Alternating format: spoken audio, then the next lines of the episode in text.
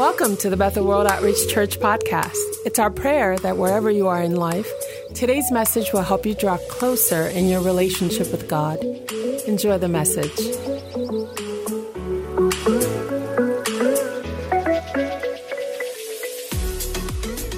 I'm beginning a short series today on, on the love of God.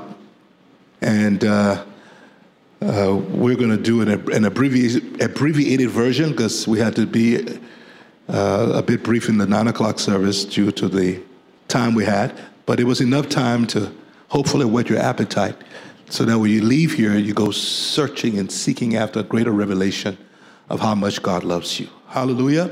Say, God is. God is love.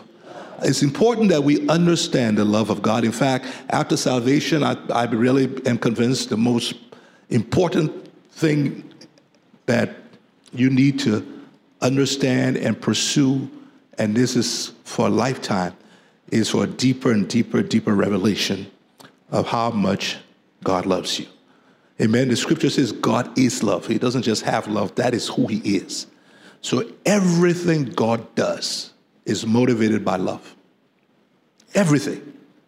Everything. The things that we don't understand, the things we understand, the things that seem painful, the things that confuse us, if God is doing something, you can be absolutely sure the thing that is motivating him is love.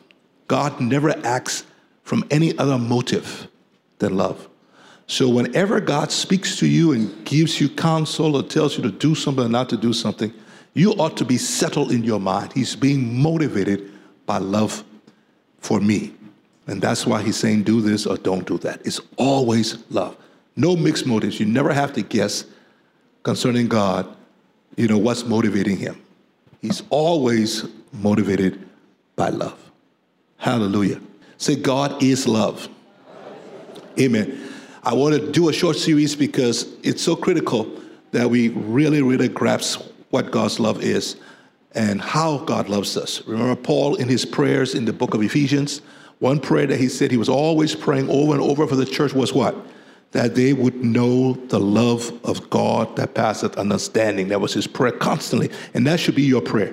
Constantly your prayer for yourself, constantly your prayer for the brethren is that, oh God, may they know the love of God that passeth all understanding. When you see someone depressed, someone discouraged, someone struggling, that should be your prayer. God, I pray for her, I pray for him, that she get a clearer and greater revelation of your love for her.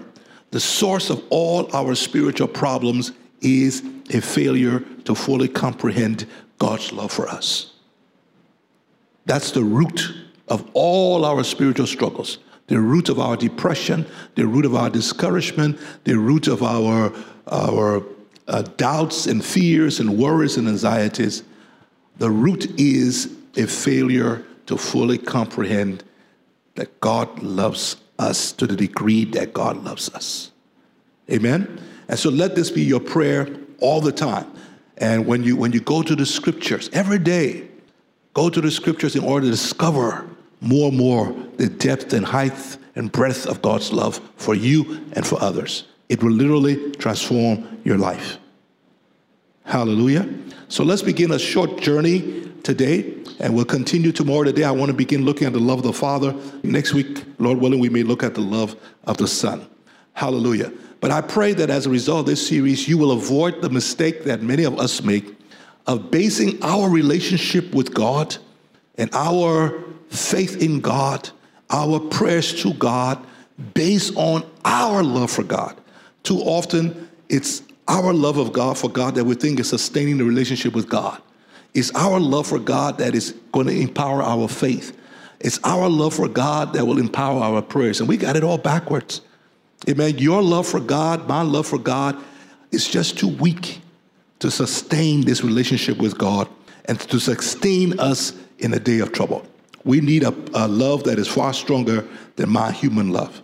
Thank God that love is God's love for us, and that love is available to us. In Jesus' name. Hallelujah. I, my desire is that all of us would get to the place when we will start saying, I know, God, you always hear me when I pray. Who said that? Jesus, right? Yeah, I, and I pray we'll get there. God, I know you always hear me when I pray. There's never a time I pray and you don't hear me. Hmm? And I know you hear me when I pray, not because of my great faith, but I know you hear me when I pray because of your great love for me. God, it's not my faith I'm relying on for you to hear my prayers. And it's not my love for you that I rely on, it's your love for me. And since I know your great love for me, I know you always hear me when I pray. I know you always have my back. I know you will never leave me nor forsake me. I know I can always count on you, God, every single time because of your great love for me. We need to get to the point where we are continually in every situation, in good times and bad times. This is a constant. I'm relying on God's love for me. When I pray, I'm expecting results because I'm relying on God's love for me. And the scripture says, love never fails. My faith may waver and sometimes fail, but even if my faith fails, I know God's love for me will not fail. Hallelujah. Amen. That's the revelation I desire more for myself and I desire for you. First John chapter 4 verse 10 says, "In this is love, not that we loved God, but that he loved us." Here is love, the scripture says. It doesn't begin with your love for God. He says, This is love. Here's what it's all about. This is where it starts. This is where the focus should be on God's love for us. In this is love, not that I love God. My boast is not in how much I love God. My boast is in how much God loves me. Raise two hands. Some of you haven't boasted for a while. Amen. It's okay to boast about God's love for you. So raise your hand and boast a little bit. Go ahead. In fact, talk to the person next to you and both say, You don't know how much God loves me. If you just knew how much God loved me, you would never mess with me. If you just knew how much God loved me, you would know that when I talk to Him, He always hears. Ah, so if you only knew how much God loves me, you won't trouble me. You will leave me alone. Hallelujah. Because the one who created the universe is madly in love with me. In fact, there's a verse of scripture in the book of Zephaniah that says that God literally rejoices over us with singing and that he dances over us. Can you imagine that? You know, we are trying to get you t- to sing and rejoice over God. And some of you were struggling, so we had to stop and say, okay, start again. This time, raise your hand, open your mouths, try to rejoice over God. And, and we were struggling, but God doesn't struggle to rejoice over you. The Bible says he sings. That's what Zephaniah said. He sings over you. He's dancing. Can you picture God right now? You know, while you were struggling to dance over him, he was just, oh, look at my children. Oh, I, and he was just dancing over you and, and rejoicing over you with joy and with gladness. Hallelujah. Do you think your attitude would change and you'll be less depressed if you really believe right now God was singing and dancing over you that every time he thinks about you, he says hallelujah? every time he thinks about you, he says, My, my, glory to me. Glory to me. Hallelujah. Look at my sons and my daughters. But little, ladies and gentlemen, that's reality. Our Heavenly Father is not angry with us in Jesus. He's not there pointing fingers. He's actually singing over us and rejoicing over us, like some of you sing over your babies. And you rejoice over them. You hold them in your hands and you start to sing. And you start to rejoice over them even when they mess up your clothes. Oh, poo poo, oh, I'm sorry. Do, do, do, do, do. Let me say hallelujah. Amen. Even when we mess up, God is still singing, dancing. Oh, how he loves you and me. Come on, go ahead and hug yourself a little bit. Say, oh, how he loves me and how he loves you. Amen. You know, get up every morning, begin every day doing that. You have a much better day walking in the sense of God's love. That's why Jesus says we need to abide in that love. In other words, we need to live in it, rely on it all the time. Don't let anything cause you to forget how much God loves you. All right? So turn to first First John chapter 4, we want to read from verse 16 and 19. Hallelujah. And this is where we're going to make our comments this, this afternoon. Are you ready? First John 4, please, verse 16. Together, let's read. And we have known and believed. You see, that's the need. The need is to know and believe. And that's where the struggle is. And much of the spiritual battle you're involved in, this is, this is where what it's, a, it, it's concerning. Satan doesn't want you to know and believe the love God has for you. He's always pointing out to your lack of love. You, you don't love God enough. You don't do this enough. You don't do that. He wants to focus on that so you can be condemned.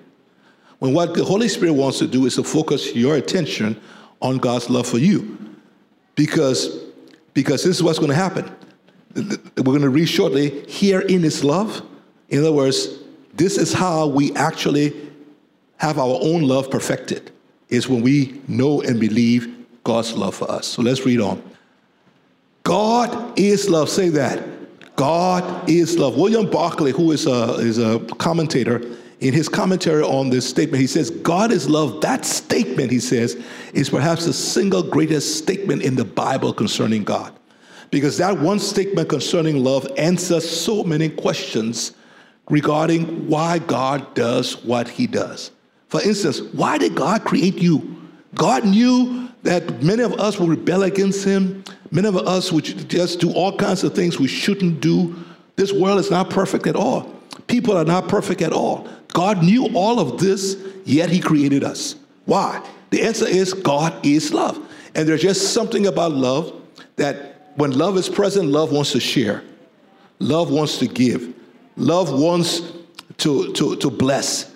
And so, because God is love, even though He knew all of this would happen, that love drove Him because love cannot exist in isolation. The nature of love is that it wants to pour out that love upon an object and to receive love in return. So God created us, even though He knew all of this was happening, because He is love. He created us to love us. Oh, that was good. Oh, I hadn't, no, that was good. That came out of, out of heaven. Amen. I hadn't said that before. I like that. God created us to love us. Have you ever thought about that? God created you to love you. And you know what? Again, I'm going to use the analogy of the children. The reason you, if you're normal, the reason you have children is to love them. You don't say, I want a servant. I want someone to wash my dishes, wash my clothes, wash the car, do my errands. So I guess I'm going to have a child to serve me. Any one of you who have children, that was the motivation? No. If you were normal, the reason you wanted a child was you had all this love on the inside of you, and you just wanted to create a child in your image to love. That came straight from God.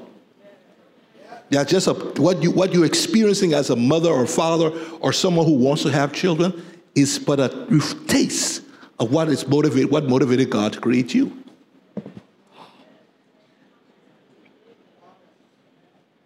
Isn't that wonderful? Okay, let's say one more time. God created me to love me. So that's the reason for creation. That's also the reason why God gave you free will. Because love cannot be forced. For love to be loved, it has to be freely given. And for God to have a personal relationship with us, he, he could not make us robots. You cannot have a personal relationship with robots. If God was just law and not love, he would have created us like, like, like, like a clock and just wound the whole system to just operate. You follow me? Like a robot, no choice. Huh? But you cannot have a relationship with robots. I know some of us think we have a relationship with, with, with, the, with the phone. we hold it real close, right? But, but but the phone, and it's just something missing, right? It, it's meeting a need, but so God didn't create iPhones. He created you and gave you what? A free will. You see, with the iPhone or your computer, whatever you push in, it just responds. It doesn't say no to you.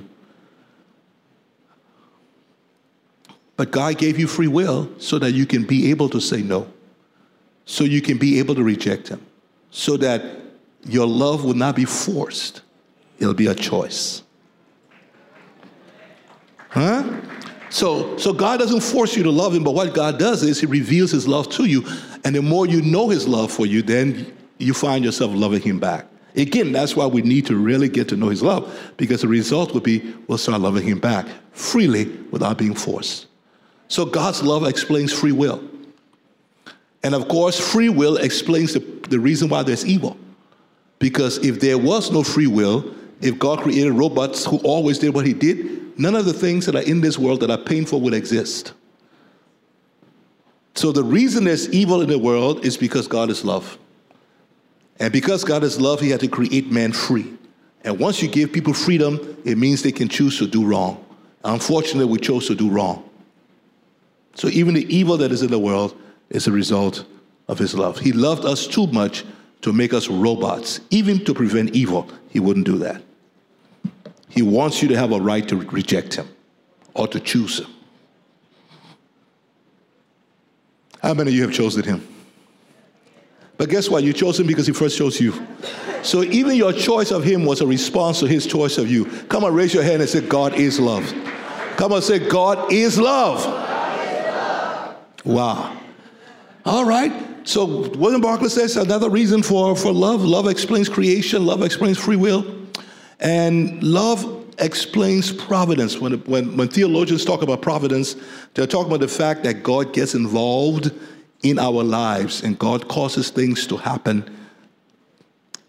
He, he's actively involved in creation. So if he was just law, he could have simply created us created the universe again to just function on the basis of laws and not get involved. And there's a whole philosophy called deism. And the deists actually believe that that's exactly what the universe, they believe there's a God, but he created the world, wound it up, and then just stepped back out of the world and he's just letting it work based upon law. He's not involved. So prayer and all of that is a waste of time because the universe operates purely on the basis of law. If God was only law, that would be the case, but he's love. And because he's love, there's providence. In other words, having created, he then cares for his creation. Are you hearing me? And that's why he gets involved. God loves you means God wants to be involved in your affairs. He wants to be involved in your life. He wants to care for you. My goodness, to God be the glory. So it answers the question of free will and even the presence of evil is answered by the fact that God loves us. Even the question of redemption. Again, if God was just law, he would just let the law have its course. You sin, you die, you go to hell, and that's it. But because God is love, oh my goodness, he had to seek to save that which was lost. He couldn't just sit back and say, they messed up, they blew it, they broke the law. The law said they should spend eternal hell, so let the law have its course. He's love. And because he's love, he went on a search and rescue mission. Oh my goodness. He couldn't just sit back and allow the objects of his love to go to hell because they had broken laws or because they were under judgment. He had to intervene. And that's what he did. He went on a mission to seek and to save all who were lost took him to the cross. Someone said it wasn't the nails that, hang, that, that held Jesus to the cross, it was love. Because at will, he could have set himself free. The only reason he stayed on the cross and stayed on the cross until he died was because of the Father's love for you and his love for you.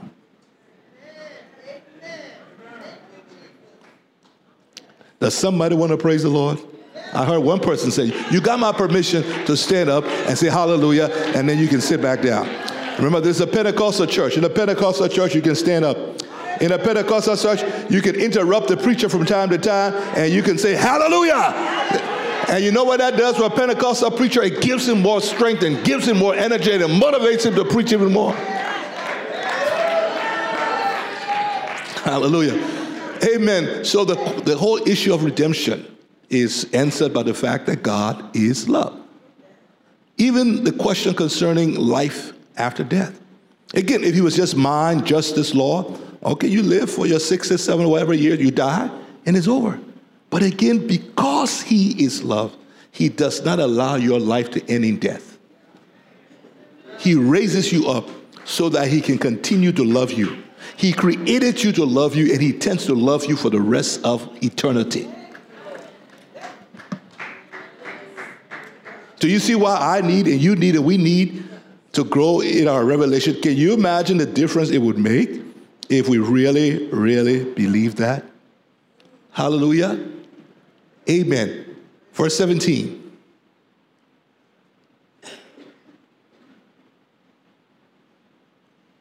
Love has been perfected among us in this, that we may have boldness in the day of judgment, because as he is, so are we in this world. Verse 18. There is no, let's read that together. There is no fear in love, but perfect love. My goodness. Okay, my goodness. Perfect love will cast out fear. What this means is if we really believed in God's perfect love for us, we would fear nothing. Hmm? The reason you are afraid, the reason you're worried, the reason you're anxious, the reason you're insecure, the reason you go through those emotional ups and downs is because you and I do not fully believe in God's perfect love for us. We struggle with that. We, we may mentally assent to it, we may say it, but for many of us, it's not yet a reality in our hearts. Again, that's why you should always be praying, God, grant unto me revelation of your love. I need to know the depth, the height of your love. I need that. God grant it to my brother and sister. Because when we embrace God's love and come to truly know God's love for us, the result is we will start to lose our fears. Every fear I have in my life is an indication to some degree that I'm not yet perfected in God's love for me. I'm not walking in a perfect revelation of how much God loves me. To some degree, I'm still deceived by the devil in this area. But the more God's love for me, his perfect love for me, is revealed to me, and the more I walk in a perfect revelation of his God's love, guess what's going to happen to my fears?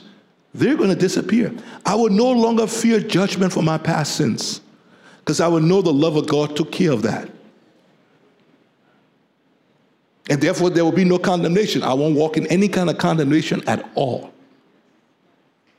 Hmm? I won't be afraid about anything that is happening now in my life. I won't wonder whether my needs are going to be met. I will never worry about what, whether I'm going to have enough for the day or enough tomorrow. I will always know that because of his perfect love for me, every need I have, my Father has provided. Wasn't this what Jesus was getting at when in Matthew he said to his disciples, Why are you worried and anxious about these things? What you will eat, what you will drink. The Gentiles, those who don't know me as Father, you know, they worry about it, but it should not be so of you. He says, Your heavenly Father loves you. It is his good pleasure to give you the kingdom. He takes joy in giving you his kingdom. He knows all the things that you have need of even before you ask. He takes care of the birds of the air. He takes care of the lilies of the field. He even knows the number of hairs on your head. That's how much he loves you. He says, Your heavenly Father will, will take care of you. And so when we're perfected in God's love or the revelation of that love, we really don't get up any morning and we're afraid because something's not happened. I didn't get the job. I didn't get the promotion. I got fired. You know what? You can't fire me from God's love. That, that, that, nothing can separate me from the love of God. So, yeah, you can fire me from the job, but you can never fire me from being a child of God who God loves and who my Father is committed to. Did you hear me? So it takes away all that fear and worry that so many of us continually find ourselves experiencing. and we're depressed and we're not happy, we're not joyful. Why? We're doubting the Father's love for us. And so we figure if I don't do something and do something quickly, there's nobody who's going to help me. No, your Heavenly Father will always be there for you. Amen. It takes away the fear for the future. You don't know what the future holds, but you know who holds the future. And so you're able to relax in his love. It takes away the fear of death because you know that, that even death, Romans chapter 8 tells us, will not separate us from God's love. To be absent from the body is to be immediately present with the Lord. God loves us too much for us to be, even for one second, separated from Him.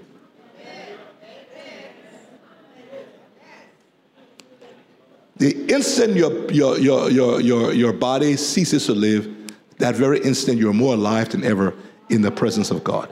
Not even death separates you from God and His love for one second. You are destined, predestined. In fact, let me say that you are condemned to live forever in His presence. Say hallelujah. You are condemned to live forever in His presence and to experience His love forever, whether you want to or not. You will never escape His love. So if, if you play the fool and say you're going to commit suicide, guess what? Even suicide won't separate you from his love. Oh, come on. Say, Father, by your Spirit, open my eyes that I may truly behold the length and depth of your love for me. Hallelujah. Verse 19. We love him because what? In other words, our love is a response to his love. So, do, do, do I want to love God? Yes. Should I love God? Yes. But what is going to cause me to truly love God is His love for me. His love for me. Hallelujah.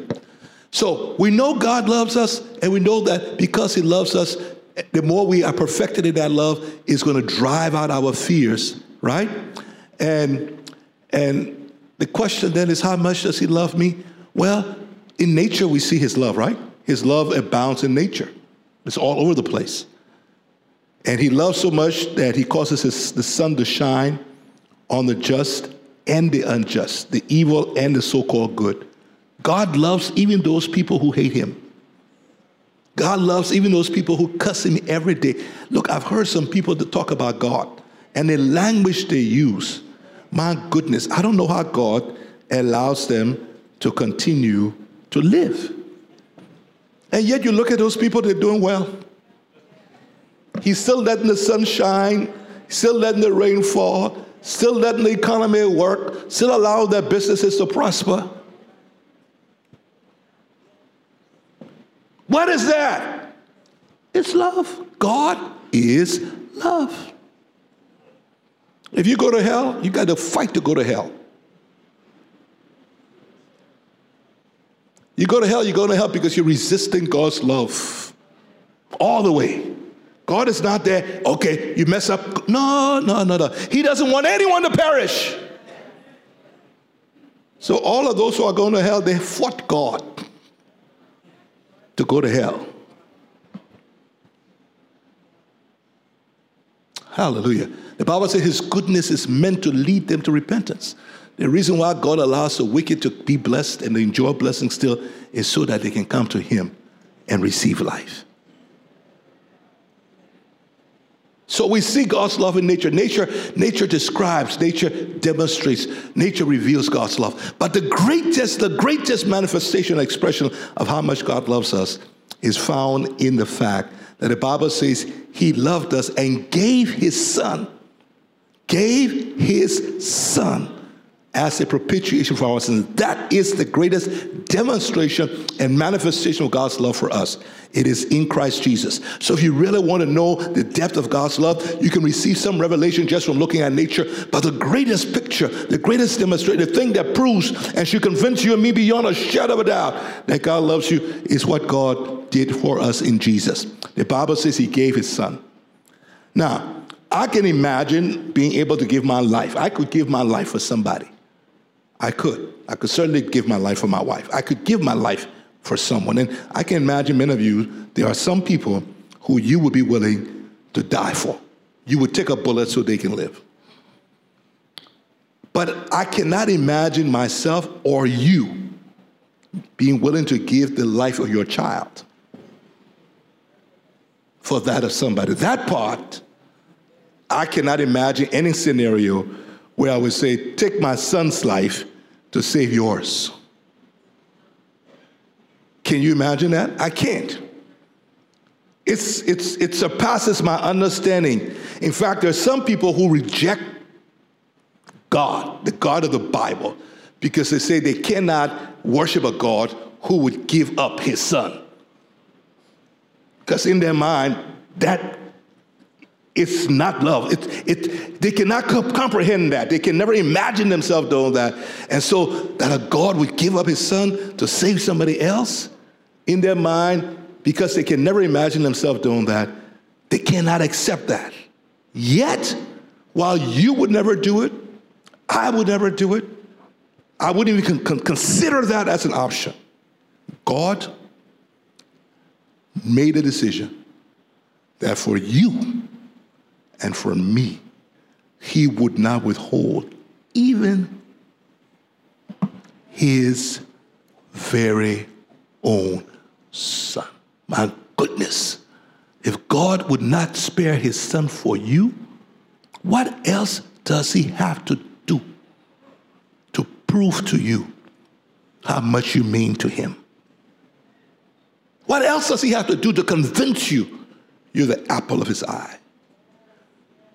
To convince you he loves you more than anything and that he desires you more than anything. That the greatest desire of his heart is to have you in his life and for him to be in yours.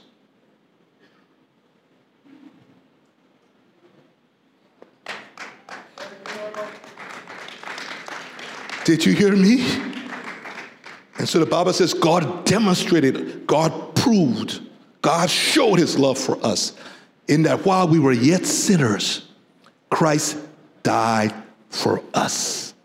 For God so loved, so loved to this degree, God so loved to this degree that he gave his only begotten Son for you. I know you've heard this, and maybe you heard it so often it may be cliche, but it's still the truth. If you were the only one who needed to be saved, God values you and wants you in his life and wants to be in your life so much that just for you alone, he would have been willing to offer up his son. Now, next week, I'm going to talk about the son's love because I don't want you to think that his son was offered up against his will. Because the scripture says the son also loves you just like the father loves you. So we'll talk about the love of the Son next week. But right now, I want you to see the love of the Father that he was willing to give up his Son. The love of the Son is that he was willing to be given up.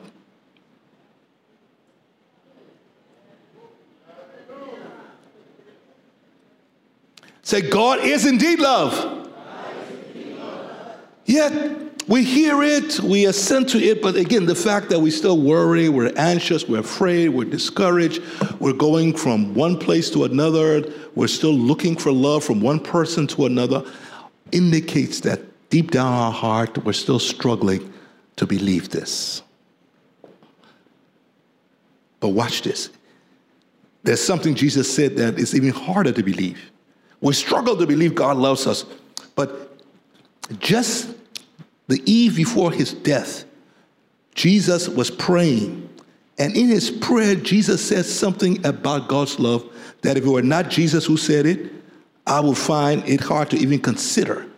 But even though Jesus said it, it's still something I struggle with and you struggle with to truly, truly believe because it's really beyond imagination. Look at John chapter 17, verse 23. Jesus is praying. This is called the priest, the high priestly prayer of Jesus, and he's interceding for the church. He's interceding for you. He's interceding for me. And I want you to listen to what he prayed. Go to John 17, please. John, the Gospel of John, chapter 17, verse 23. Jesus is praying. And here's what he prays He says, to, he says, Father, I'm praying for them. The glory you've given unto me, I've given them. John 17, 23. The glory you've given to them, I've given to you. I've, the glory you've given to me, I've given to them. Father, I pray that they be one. And then he says in verse 23, let's read it together. I in them and you in me, that they may be what? Perfect in one. And watch this, this is the prayer, that the world may know that you have what? Sent me and have loved them as you have loved me. Now, now, now, listen to that. Jesus saying, God, I don't just want them to know that you love them as much as you love me. I want your love for them to be so evident that the world knows you love them as much as you love me. What is it going to take for the world to know that God loves you as much as he loves Jesus? It's going to take a lot of answers to prayers. It's going to take his glory being manifested in and through you. It's going to take his power flowing through you. Amen. In other words, Jesus doesn't just want you to know God loves you as much as he loves you. He wants the love that God has for you to be so evident that even people who don't know him will look at you and say, My, my, tell me, how is it that God loves you so? How is it that every time you pray, you get an answer? Uh, how is it that, that, that God just keeps favoring you? How is it that all things just keep working together for your good? Even the bad things end up for your good. Even when people lie upon you and they put you in prison and they lie upon you, and all at the end you, you get out of prison and you end up being prime minister. Why is it that every time they try to do you evil, the evil they intend works for your good? Why is it that it seems that God is just always favoring you? It's evident. That's the degree to which God wants even the world. But the world will never know that, we don't know that. So we first need to become convinced. Listen, because this is this is so huge that if it was not Jesus saying it, you would struggle. Jesus is saying it's not just that God loves you, but you need to understand God loves you to the same degree that He loves me. Now think about it. Can you, can, do you even dare to believe that? You are sitting here and Jesus just said, Father, I'm praying so they can know this. You know, it's a fact. It's not, it's not, it's a fact. God loves you just as much as he loves Jesus. God does not love Jesus any more than he loves you. God will not favor Jesus any more than he favor you. To the same degree, God looks at his son and loves him, God looks at you and loves him. Just the same. God doesn't have favorites where Jesus is his favorite, and then all of us are children, but Jesus, no, what Jesus saying, you need to know this. I'm a favorite, but you're a favorite, and God loves us equally. There's a place where Jesus says, you know what, in this day, I won't even have to pray for you. He says, you will pray and the Father will hear you because the Father loves you just as much as He loves me. Do you see how far we are from that revelation? And can you imagine how you would live, how you would pray, how you would relate to people, how people's actions will affect you, how circumstances will affect you if you really, really was grounded in this fact and you walked every day conscious of this reality I am loved by God to the same degree that God loves Jesus.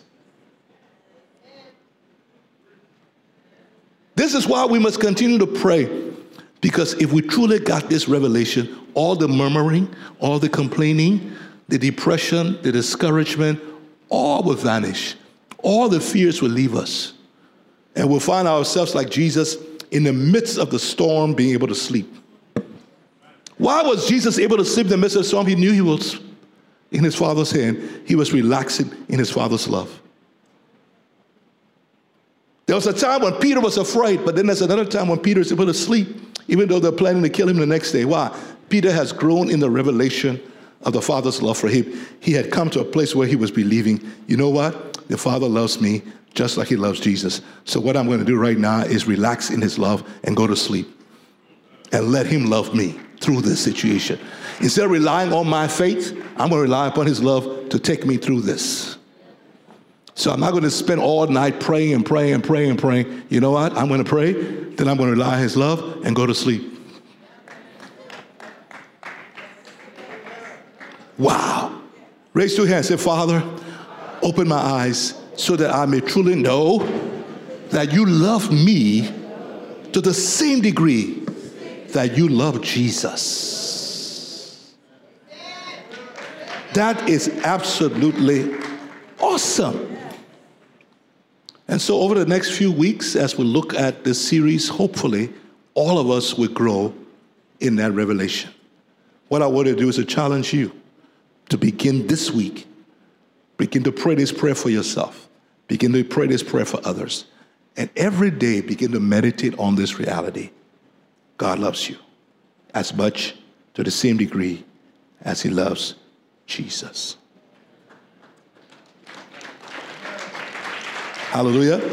Now, when this gets into your heart and you start relying upon God's love for answers to your prayers, not your faith, you start relying upon God's love for breakthroughs in your circumstances, then you know what's going to happen? Not only will your fears leave, you will find yourself becoming more and more bold. You will start to talk differently. You will start to act like, like, like David. You hear me? You will look at Goliath, and Goliath is trying to intimidate you. And you say, You don't know how much God loves me, huh? if you only knew that God loves me as much as He loves Jesus, you would run and hide. Amen? So, since you don't know, this day I will show you.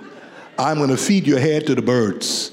David began to talk to Goliath talk to his problems with great boldness because David knew that he had a covenant with God and God was for him. So, this is what Paul is driving at. Go to Romans chapter 8, verse 21, and we're going to end there. This is the attitude that you will find yourself demonstrating. Instead of being intimidated by trouble, intimidated by people, intimidated by circumstance, when you're rooted and grounded in how much God loves you, and you really, really know that God loves you as much as you love Jesus, you begin to look at giants, problems, difficulties, challenges, hard situations, whatever they are, and you're not going to be intimidated intimidated by them. You're going to start speaking to them. You're going to start asking some questions. You're going to start reminding them of some things that they ought to know because God loves you. Listen to what Paul wrote. What then, say that with me, what then shall we say to these things? If God is for us, yeah, you see, when you know God loves you like you love Jesus, when problem comes, you say, listen, if God is for me, who are you? What are you? How can you expect to succeed against me? Don't you know God is for me? Even if you crucified me on the third day because God is for me, I'm going to rise again. Did you hear me? Even if you put me in prison, I'm going to end up on the throne. You, you just, you just, you need to understand. If God is for me, that means God is for me and against anything that is against me. God loves me as much as He loves Jesus. Are you hear me? You're going to start talking to your problems and asking some questions. Go to the next verse. He who did not spare. Have you, have you considered that? The next time problem confronts you and you're being intimidated to be afraid, look at the problem and say, listen, he who did not spare his own son. That means he loves me as much as he loves Jesus. He was willing to give Jesus for me. He did not withhold his son. Tell me, if he delivered Jesus up for me, how?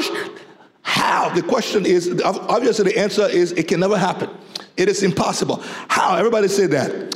How shall he not with him also say what? Freely. If God loves me as much as he loves Jesus, then everything I need, he will supply freely.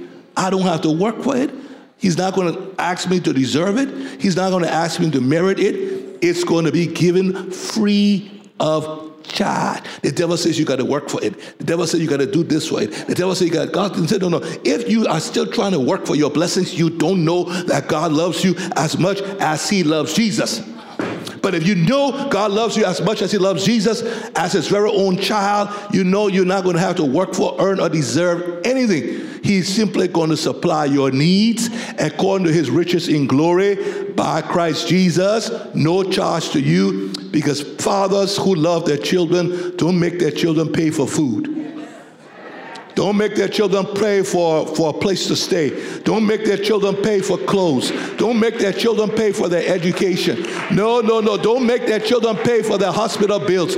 Fathers who love their children freely supply all the needs of their children. Say hallelujah. Amen. And your love compared to the Father's love is the Bible called evil.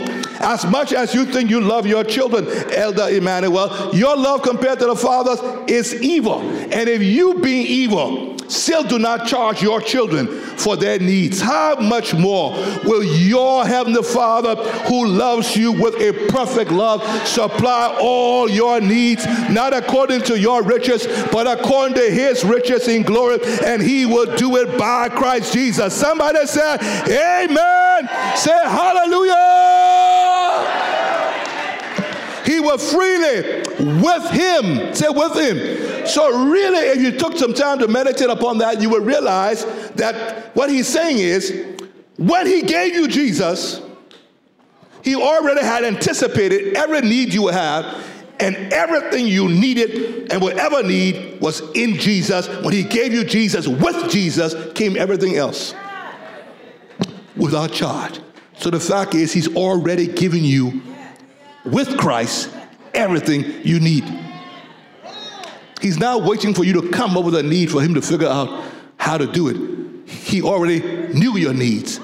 And when he gave you Jesus, everything. If I say to you, Elder Yemi, I'm giving you a new 2020 BMW uh, is it, what, what's the latest? Is it 7, 745 or are they going beyond that? All right. Will you say to me, okay, Bishop, will you give me the four tires too? Will you say to me, Bishop, how much do the four tires cost? No. You know when I give you the car, the tires came at no charge to you. Somebody say amen. Oh, you got to understand the Father loves you so much when He gave you Jesus, everything else that you need for life and godliness, everything you need to sustain your life until Jesus comes back has already been given to you. All things have been supplied. My God has and shall always supply all of your needs according to His riches in glory by Christ Jesus. Somebody stand to your feet and say, Hallelujah! Thank you, God, for loving me so in Jesus' name. And everybody said, Amen. And everybody said, Amen. And everybody said, Amen. Glory be to God. Now raise your hands to heaven and let this be your prayer now and always. Say, Father God, I know that you love me as much as you love Jesus. But I need to grow in this revelation. Keep revealing the depth and the height of your love for me. May my heart be totally convinced in all circumstances that you love me to the same degree as you love Jesus. In Jesus' name. Let this revelation that God is love and God loves you as much as He loves Jesus be the foundation upon which you build all of your relationships. Are you hearing me? Let this be the foundation upon which you build your life. Never let anything or anyone steal that revelation from you. Hear me.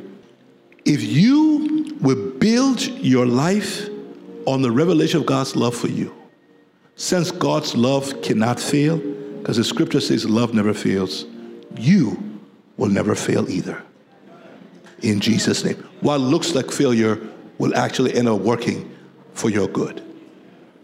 Raise your hands to heaven and just thank God for a second. Just thank Him. Thank Him. Thank Him. Thank Him. Thank Him. Thank Him. Thank Him.